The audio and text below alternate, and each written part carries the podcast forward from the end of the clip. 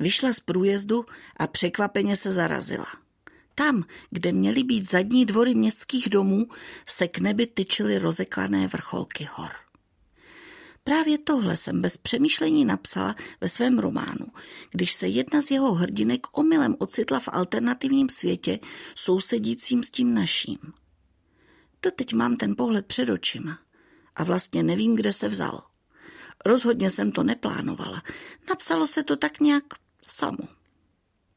Hory onomu románovému světu dominovaly i nadále. Proč ne, když je mám odmala vepsané v duši?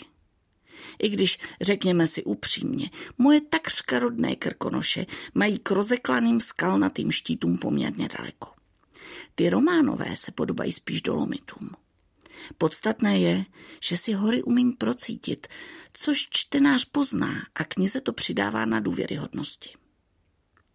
Není to tak dávno, co jsem si uvědomila, že už to bude, co já vím, těžko uvěřitelných 40 let, co jsem nebyla na západních hřebenech Krkonošu. A to jsem tam jako dítě jezdila v zimě i v létě. Jistě, za ty roky jsem byla ve spoustě různých pohoří, u nás i v zahraničí, ale co bydlíme poblíž východní části Krkonoš, tu západní jsem nějak zanedbala. Nastal čas opět zavítat na známá místa. Základnu jsme měli na Moravské boudě. Nedočkavě jsem se rozhlížela. Od Petrovky v obou směrech cesty českopolského přátelství jsem znala každičký kousek výhledu. Realita mě však zaskočila.